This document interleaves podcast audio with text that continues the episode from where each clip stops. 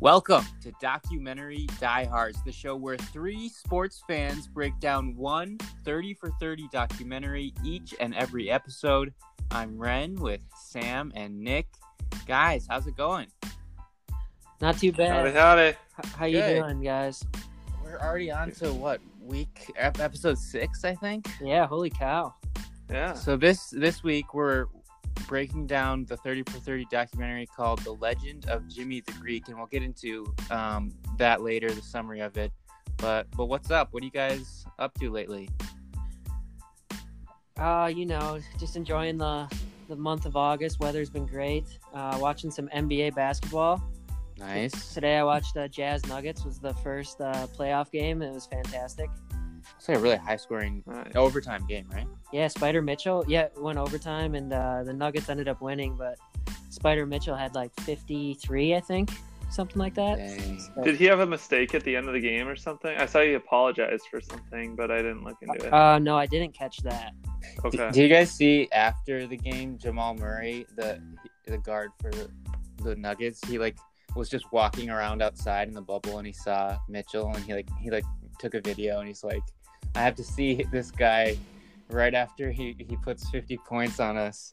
No.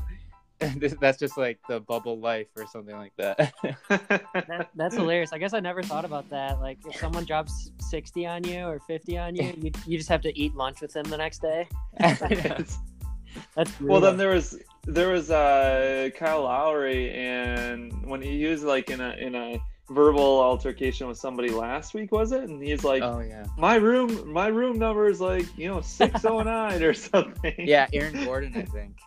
Yeah, that's what it was. And how like Damian Lillard just been talking so much smack to like Paul George and Patrick Curry, and they just have to like see each other the next day. How awkward is that? I know. Yeah, there's only one of every. There's one like fishing spot or whatever we talked about a couple weeks ago. There's one barbershop, like. Everyone's running into everyone, I'm sure. Right. Except LeBron. LeBron has a castle, so he's fine. Oh, gosh. It's pretty cool how they've, like, still, they're all competitors, and they've still been able to keep their, level of competitiveness, even though there's, like, no fans there. And just seeing how cutthroat, like, Damian Lillard has been this whole time has just been awesome. This whole Dame time, you mean? Excuse me. Yeah, the NBA has just really been killing it overall. Like today, my wife Hannah walked in as I was watching the game, and she was like, "Wow, you can't even tell a difference between this and a regular game, because like the crowd is there. They have like fake clapping in the background and fake chants and stuff. Just so realistic." Yeah, it's been overall just. It's nice every once in a while, you're watching and it's just an escape or whatever. You just forget. Yeah. It's 2020. Yeah, and she made a good point. Like, there's going to be a lot of fans who maybe weren't even NBA fans before, but are just, like, craving the competitiveness of professional sports that are just going to stick with the NBA now. Like, what a time for the NBA to be thriving, Oh, I totally agree. Yeah. People, like, and even if they, like, didn't watch sports at all, and then they just watched it for, like, the spectacle of it, just to see what it looked like or whatever, like when it was all changed because everyone's talking about it, and then they got hooked that way or whatever it may be. Yeah, right, absolutely. I feel like it's also they're kind of restarting the season, so even when you're seeing like a 1-8 matchup or a 2-7, it doesn't even seem like that big of a deal because every team is kind of just starting the season again, so it's almost like an even playing field. Right. Except for the Suns, though.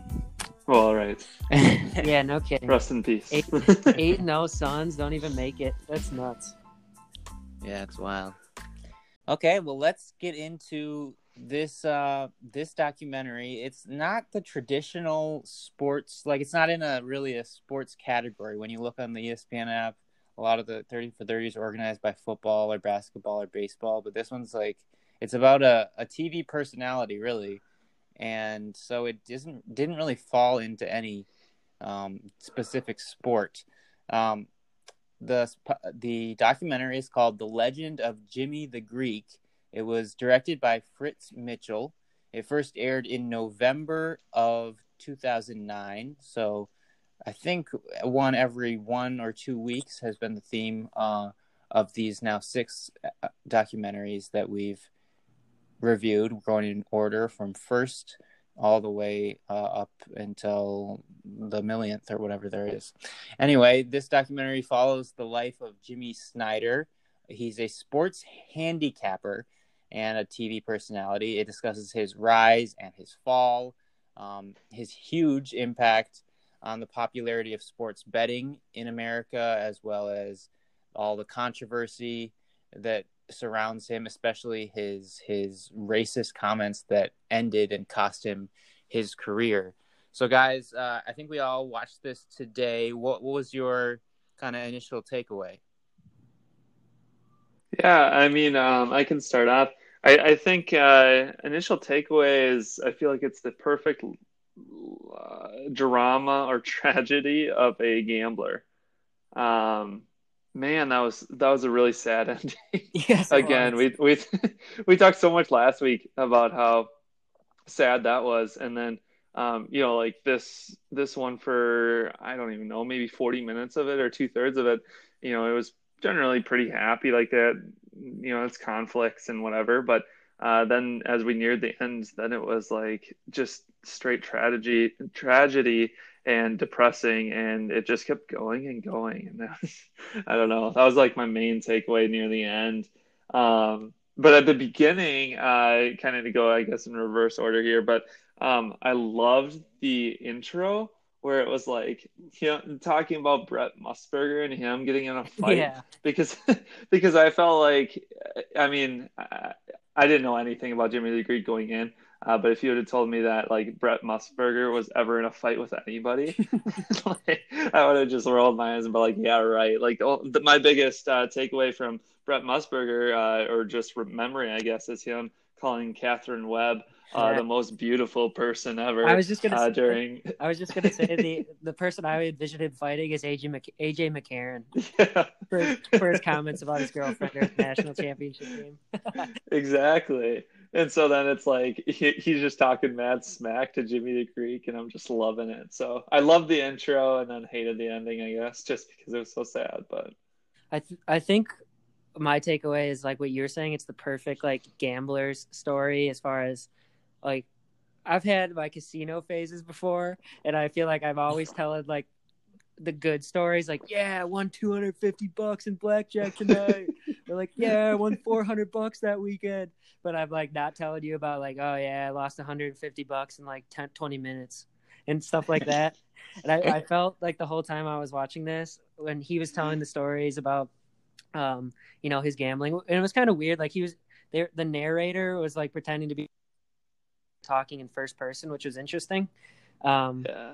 And he was talking about, you know, like, oh, I bet $100,000 on this horse and I won. And I was thinking to myself, like, how many times though did you bet like $50,000 on a horse and didn't win? And and so that was interesting. Other than that, yeah, like I didn't really know that he played a big role on like CBS on the show NFL Today. I thought that was pretty interesting how they had like a different cast, you know, with a variety of different people on it, including Brett Musburger. And I think like a former, I forget her name. She was former Miss America. Yeah. Phyllis something. Yeah. Yep. And so that was interesting. And yeah, it was just a rise and fall story for sure that I didn't really know about. And I didn't really realize also, like, I've heard the name Jimmy the Greek before, but I didn't realize like how big a deal he was. He was like, at one point they said he was one of the 10 best known guys in America and like a self-made celebrity. And so that was pretty fascinating to see how this guy like made himself into a celebrity based on his like gambling and, you know, talking about gambling, and then ended up like it being the downfall of his career kind of too. Yeah, I agree with that. You brought up something, Sam, that is my main, thought about this documentary. It's like my big main point that I really, that's all I really want to talk about, is the actor that they had do the voiceover playing Jimmy the Greek in the documentary. I can't stand it.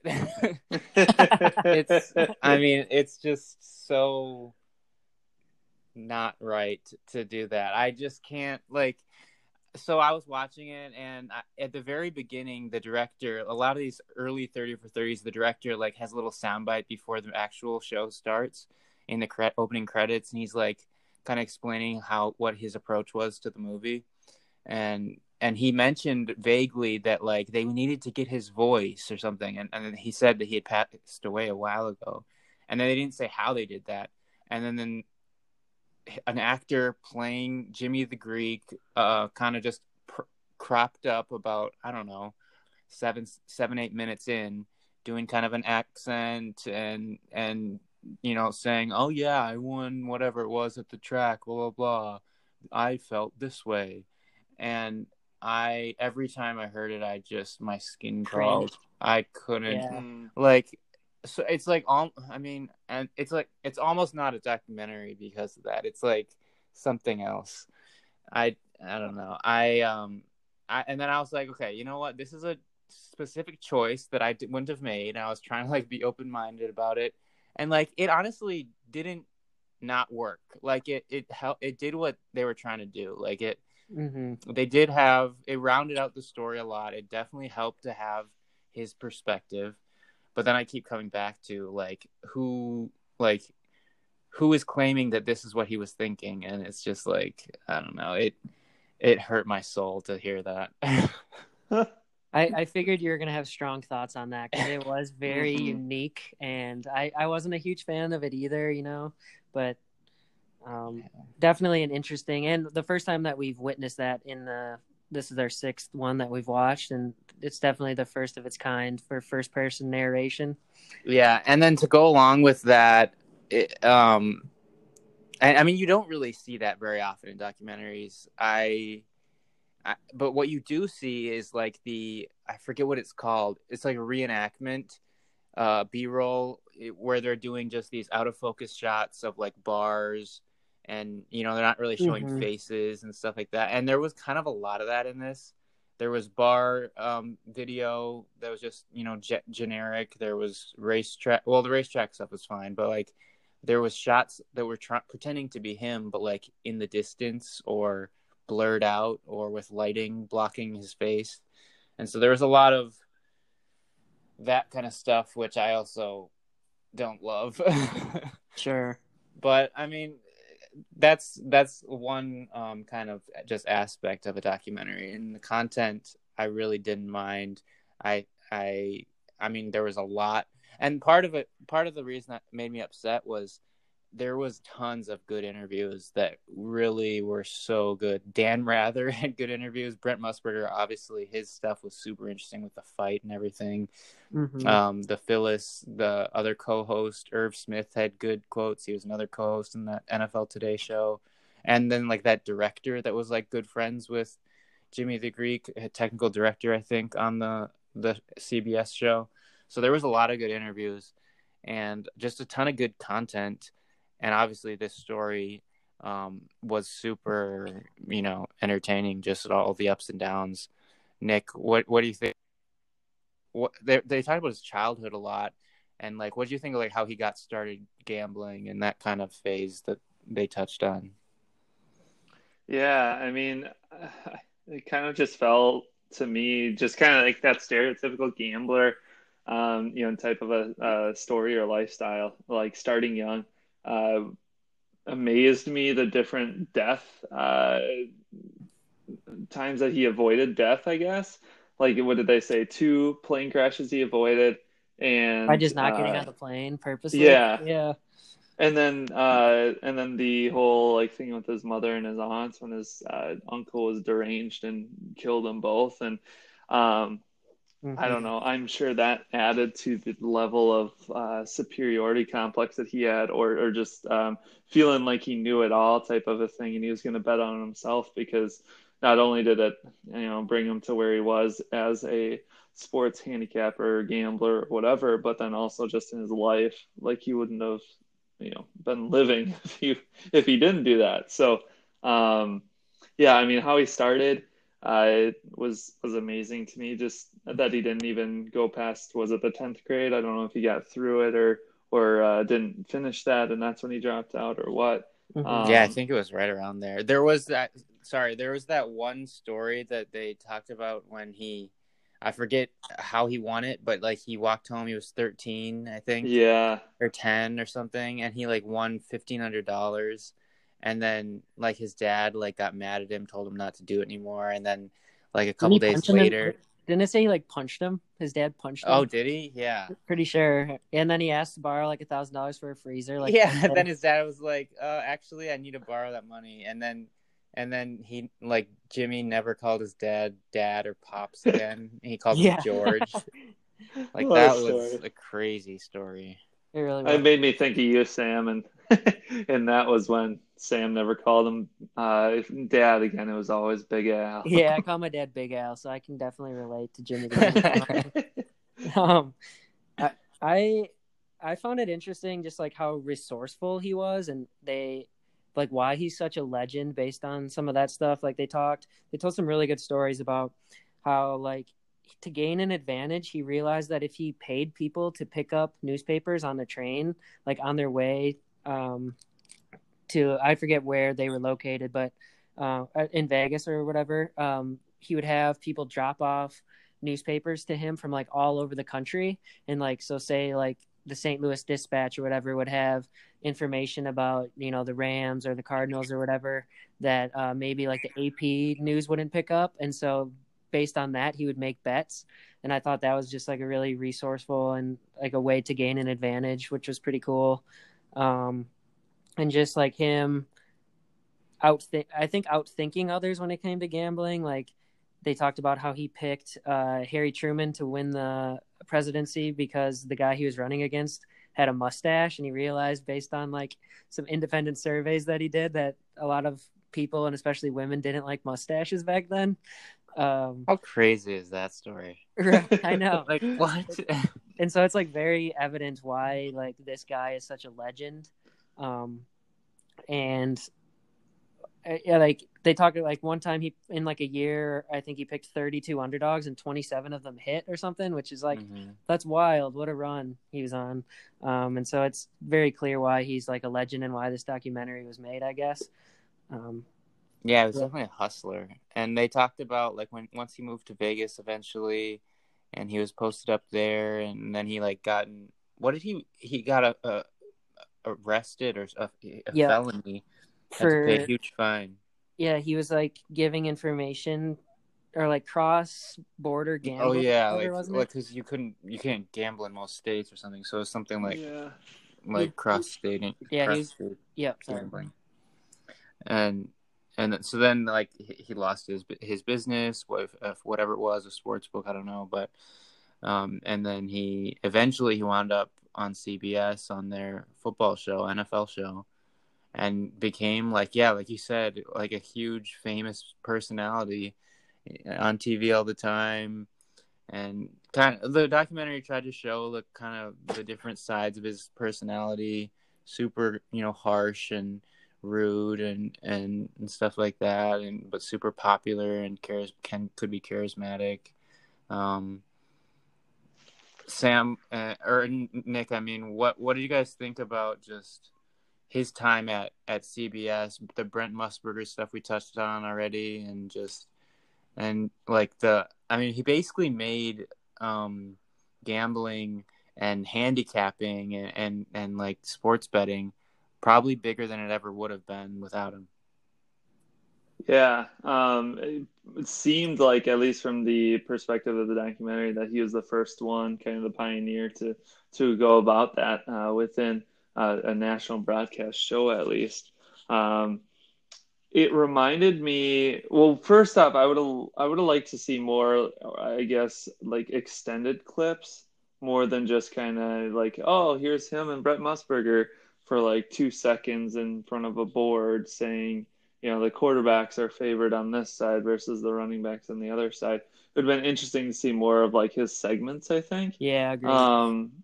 And then with that, like when they did show him doing like, you know, the pick segment, one thing that like they said, they're like, I don't even know like how right he was, but you know, by this point, you know, but we didn't really keep a tally on things. And that's something that I often think about with like people on ESPN or like Fox or whatever. I mean, the NFL shows tend to do that nowadays. But, you know, like some of the less liked things from my perspective, at least, like, you know, like Skip Bayless or like First Take or like things like that. It's like, I don't even think their takes are, you know, that right. And so I think that's what, you know, a lot of people's complaints are, that they're never like held accountable or anything mm-hmm. like that. But back to like his segments, at least on those picks and stuff, it just reminded me more so of, and I think this just hits our generation better, of like Swami Says on ESPN with like Chris Berman, and how he would always do these like random picks and seemingly making up scores just at his own will and being like, oh, they're going to win by a touchdown or by like a missed field goal or something like that crazy. But I just remember watching that a lot. Growing up, yeah, that's a good pull. All the NFL's games and stuff. Yeah, they had the behind the scenes stuff from the director, who was like, you know, he was kind of cranky, and they with the female host Phyllis, like she eventually forced the CBS's hand, and they had to tape his segments separate from her, so they wouldn't really cross paths because he was just like kind of verbally abusive to her and just mean and kind of sexist sometimes. And so, yeah, I don't know. It was just kind of a mess. And he had what was it? 2 of his kids died of cystic fibrosis, or 3. Yeah. And then there was this quote after they talked about that from, I think, an author that might've wrote something on him, or I'm not sure what it was, but the quote from that guy just talking about Jimmy was, Jimmy wasn't someone who could talk about his soul. He kept it inside. Maybe that's what a gambler does, play the cards close to the vest. So that's when the documentarian heard that quote, they were like, okay, there's our thesis of this entire documentary. Like, I always love it when there's like a soundbite that's just like sums up the entire thing in one like sentence. I thought that was really good. Totally agree.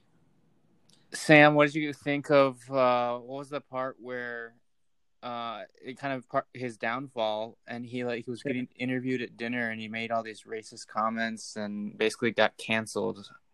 Can you kind of just describe what happened there? Sure. So yeah, he just made I don't know, some would you say like racially charged comments, I guess. Yeah. That were like completely unacceptable even back then. Like now I can't even imagine, like he would have been fired like in a minute today, but they talk like the CBS president, I think, is interviewed and just talks about like, you know, his time was kind of winding down at CBS anyways, which I think played a role in like them eventually just being like, yeah, we're not going to bring you back. And yeah, I just think it was like him saying that, like it was already kind of, he was on the downfall of his career, like things weren't going super well, I don't think. And then you know, they talk about how he's difficult and like how he was really expensive for the company because he had like really expensive taste, and then on top of that he makes these racially charged comments, and basically CBS was just like, yeah, we're not going to renew your contract, you're done, basically. And then it's sad, it just talks about how after that he just struggled, he never got another job on TV. And like his gambling habits, you know, kept increasing, I guess, maybe even. And, yeah, caught up to him, I guess. Yeah. That's a better way of putting it. His gambling habits caught up with him, it seems. And, at the end they tell a story about like their director of the film asks him to go to dinner in Vegas, and he shows up and he's in like a dirty sports coat, and, there's like grease stains all over it. And he ends up like asking the director if he can borrow some money, because like things have gotten that bad for him that he can hardly afford like anything now. So, yeah, I think the way you put it, that like gambling finally caught up with them, especially like when you don't have like a TV contract to fall back on, and you hit some losses. Eventually, you're gonna go in the hole probably. Yeah, I thought there was just like a couple like ties to nowadays with this, just in overall themes, like the. That one where, like, you know, getting canceled for saying something or losing your job happens all the time nowadays, more than it used to back in. And I guess I should have said it was in 1988 was when he got fired from CBS after being there for 12 years. So, and this film kind of just goes up, back and forth throughout his life, childhood to death.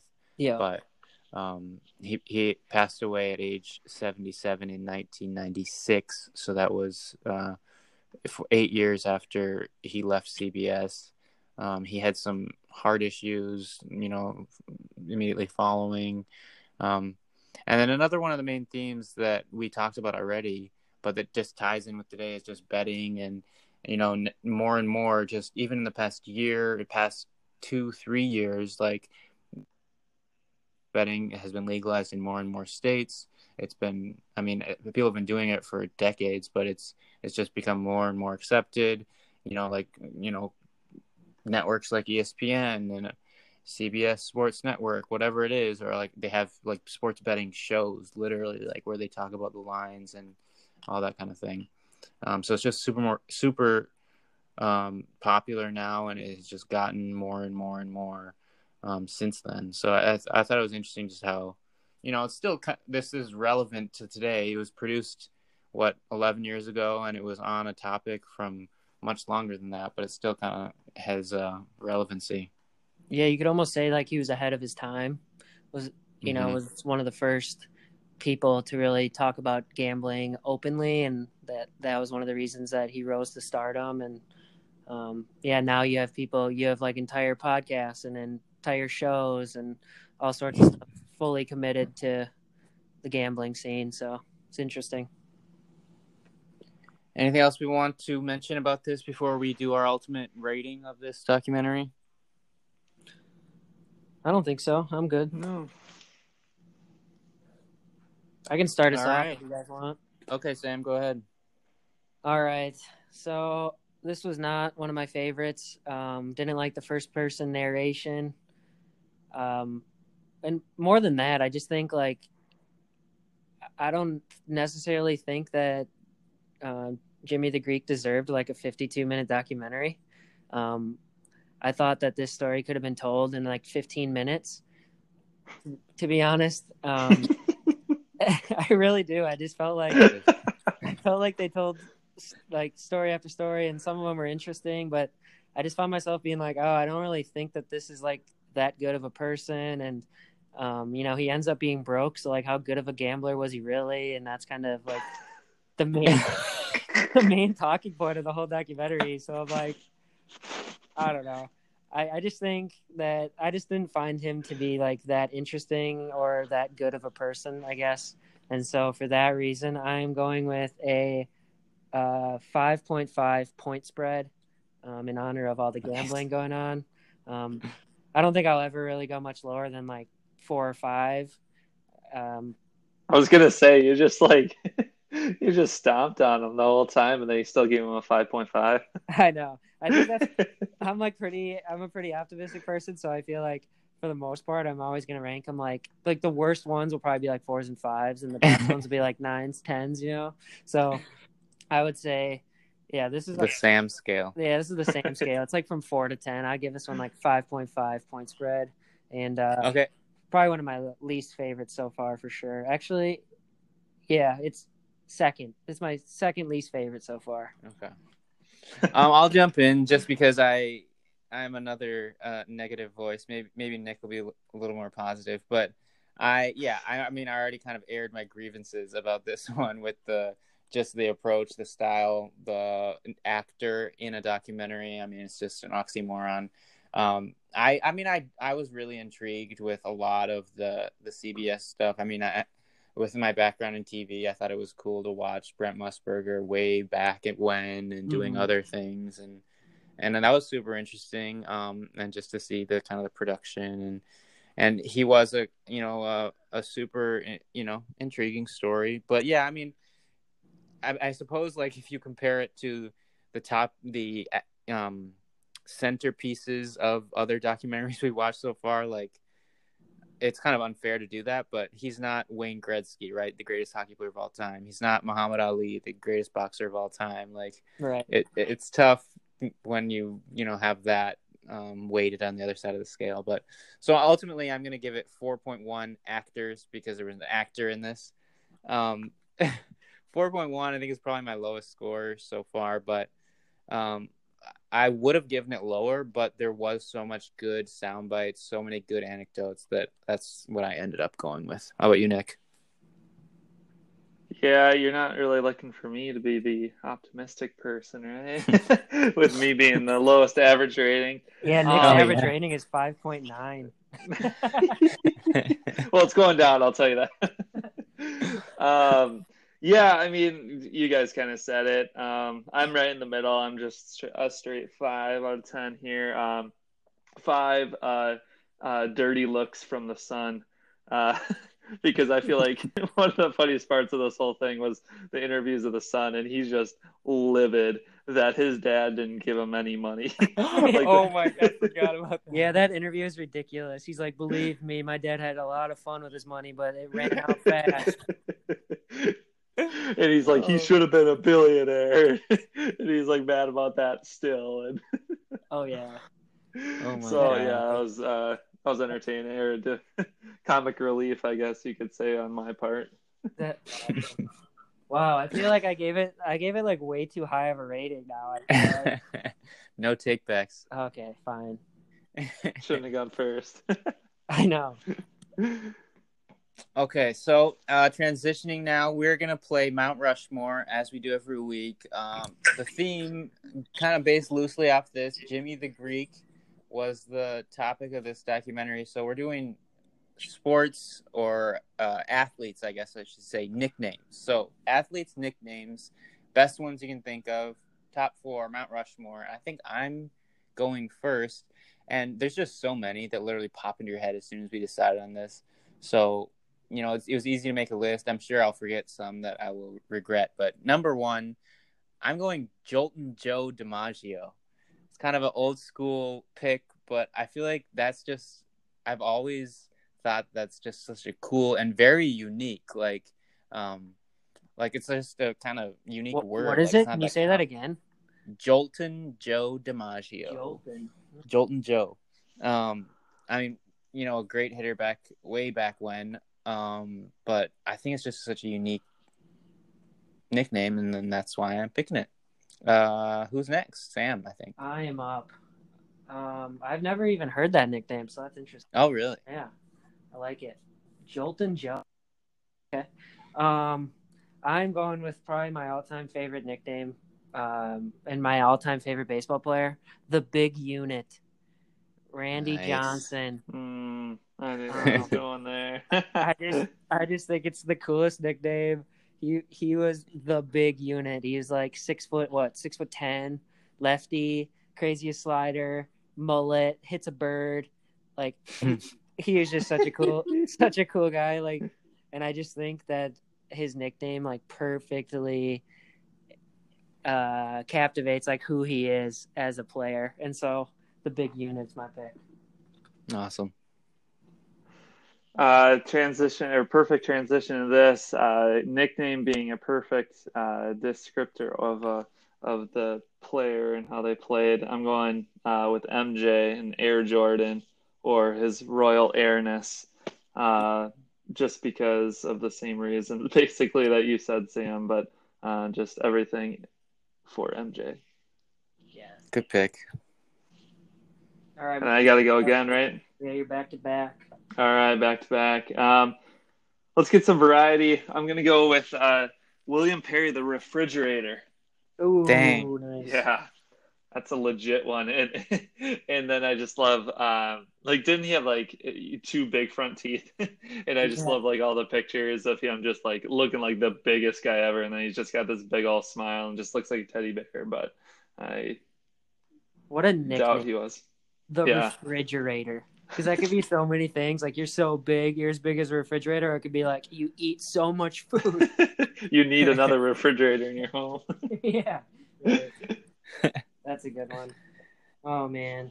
I am up.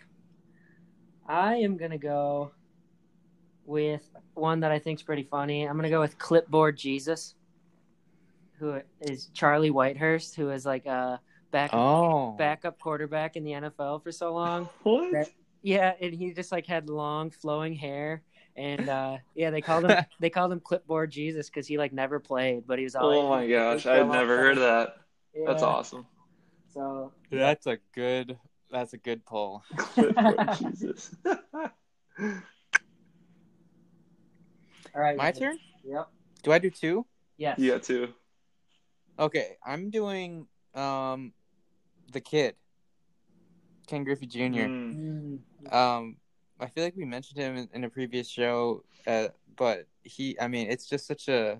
I like the simple ones, I think, and it's just so, like, he was just like the coolest guy. So fitting, I guess, is the word I'm searching for. Yeah. The kid with backward hat, Ken Griffey Jr. And then backyard baseball. I didn't mention that last week when I picked him, but yeah, you got to remember him there. I was gonna take the fridge next, but oh man, I have so many on my list still. I'm gonna just, I guess, throwing it back to the pilot episode of Documentary Diehards, the great one, Wayne Gretzky. Mm-hmm. I think he definitely deserves to be up there, and I mean, it's a combo of a simple, elegant nickname and the best player. So Wayne Gretzky is my third guy on my Mount Rushmore. All right. I'm debating here. Like you said, there's so many on my list. I'm going to go with Revis Island. Nice. I just think that as a cornerback, like, you can't get a better compliment than like, oh, that guy's an island. You can put him out there and by himself and he'll just, shut this guy down. And to have an island named after you is like the biggest compliment you can have as far as a corner. And I don't know if there's like a better corner in our lifetimes than Darrell Revis in his prime. So Revis. Oh, that's a debate in of itself right there. It is. But when prime Darrell Revis was unreal. So good. Very true. All right, me? Yep. I don't know how he lasted this long. I got to go with the late, great Black Mamba. Yep. Yeah. And especially on the news that I just saw that the Lakers, apparently only if they make it past the first round, but they're wearing their Black Mamba jerseys. In the playoffs. So I don't know if that's in like for all of the games or if that's just for, here and there or what. But yeah, that was pretty cool today that I saw that. Such a cool nickname. Sorry, what'd you say? Such a cool nickname and so fitting too. Yeah, I agree. Last pick. I'm going to go a little off the wall or one that you guys probably wouldn't have. I'm going to go Fred Hoiberg, and his nickname was the Mayor. So he grew up in Ames, Iowa, and then went to Iowa State. And he was so beloved in Ames that his teammates nicknamed him the Mayor. And that even carried when he was a coach there a couple of years ago too. I just think that's a sweet nickname. Like, you're the mayor. Do you think he could have actually gotten elected mayor? Oh, I bet. I mean, I don't really know, but I don't know. I feel like Ames is a college town, and if he would have went for it, sure. With how much, totally. Yeah. I think some of the best nicknames start with the. Like, I have so many. Yeah. It's so cool. The glove, the mailman, the answer, the big hurt. Yep. The big fundamental. Like, how they're all so cool. I am going to go off of that. I'm going to go with the answer. I think that's cool. Allen Iverson just had an answer for everything on the basketball court, I guess. So he was the answer. Good choice. And my turn to round it up. Everyone has four but me, right? Yep. I'm going to tie it back to this one, the legend of Jimmy the Greek, and I'm going to go with the Greek Freak, Giannis. The Greek Freak, I think, is just such a – I remember when I heard it first, I was like, why – I was like behind the times or something. It had been going for a few weeks. I don't know. But I was like, wait, why are they calling him that? And then I was just like, yeah, actually, it makes sense. Like, have you seen him play? It's fitting, and he's from Greece. It's awesome. It's unique. So, yeah, Giannis. And no one wants to say his last name. Yeah. That's a big part of it, I think. All right. So, all right, Sam, you want to just list them all off for us? Sure thing. So, Ren started us off. He went Jolton, Joe DiMaggio, the Kid, the Great One, and the Greek Freak. And then I went with the Big Unit, Clipboard Jesus, Revis Island, and the Answer. And Nick went with Air Jordan or His Royal Airness, the Refrigerator, Black Mamba, and the Mayor. All excellent, I think. Nick's got a couple of legends on the hardwood on his team. Yeah, and the Refrigerator. I feel like there's so many. I feel like we could have gotten another four each. Yeah, like there's so many good ones. You know, what was it? Was it 2 weeks ago? We were like, or maybe three. Yeah, with owners, we were like, oh man, like we're really like trying to reach for things. And here it's like we could have gone done this for weeks. Right. Like we didn't even mention like the Chosen One, which is like LeBron James. Yeah. Like how cool of a nickname is that? Yeah. Or like Shaq has had a million nicknames. I was looking them all up. Yeah. Diesel, Superman, Big Shamrock, Shaq Daddy, the Big Aristotle. Yeah, that's a good one. Maybe someday we do a Mount Rushmore and we each pick four of Shaq's nicknames.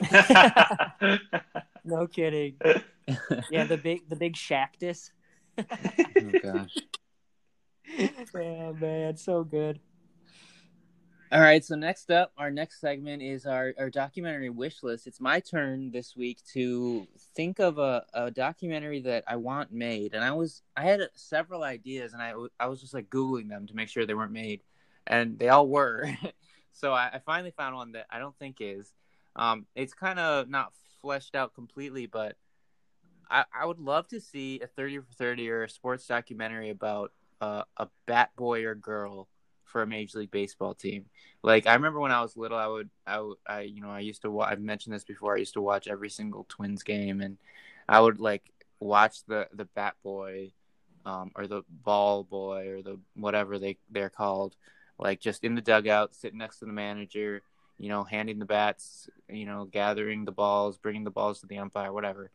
And like it was always the same one at every home game. And I was like, whoa, that's like the sickest job ever. I wonder what their life is like. They're meeting all these people.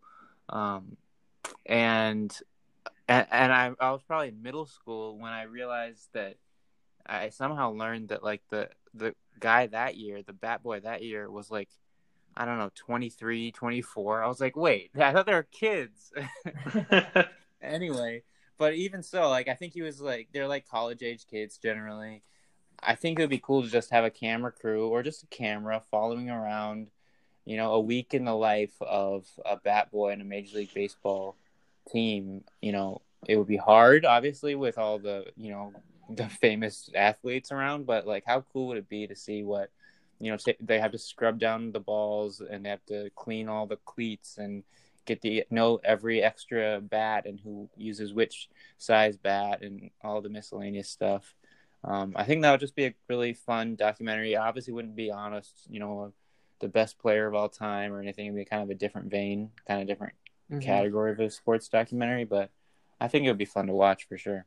Maybe there's like an underground society of bat boys and bat girls. Yeah, like they all like go to the bar after their games and just like, telling the stories. You're right. Tell the craziest stories ever. Barry Bonds was drunk the whole game.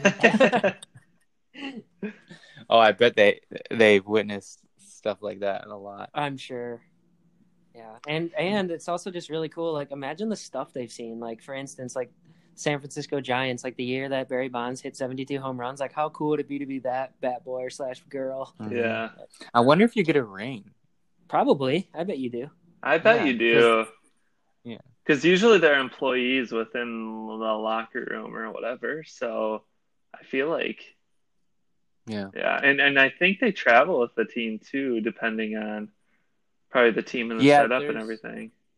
I think so too. I mean, I know they have multiple. So like sometimes there's like one main travel one and one main home one, and then there's obviously others. Yeah. For other, you know, parts of the field and stuff. But anyway, let's go to our final segment. Just looking forward, what is next on the documentary docket, Sam? Okay, so next week is week number 7, episode 7. It's called The U. It's directed by Billy Corbin in December of 2009, and it covers the University of Miami football team and the racial and cultural evolution of Miami during the 1980s. And yeah, the University of Miami is legendary, so I think it'll be a good one. I can't wait. I think we're all looking forward to this one.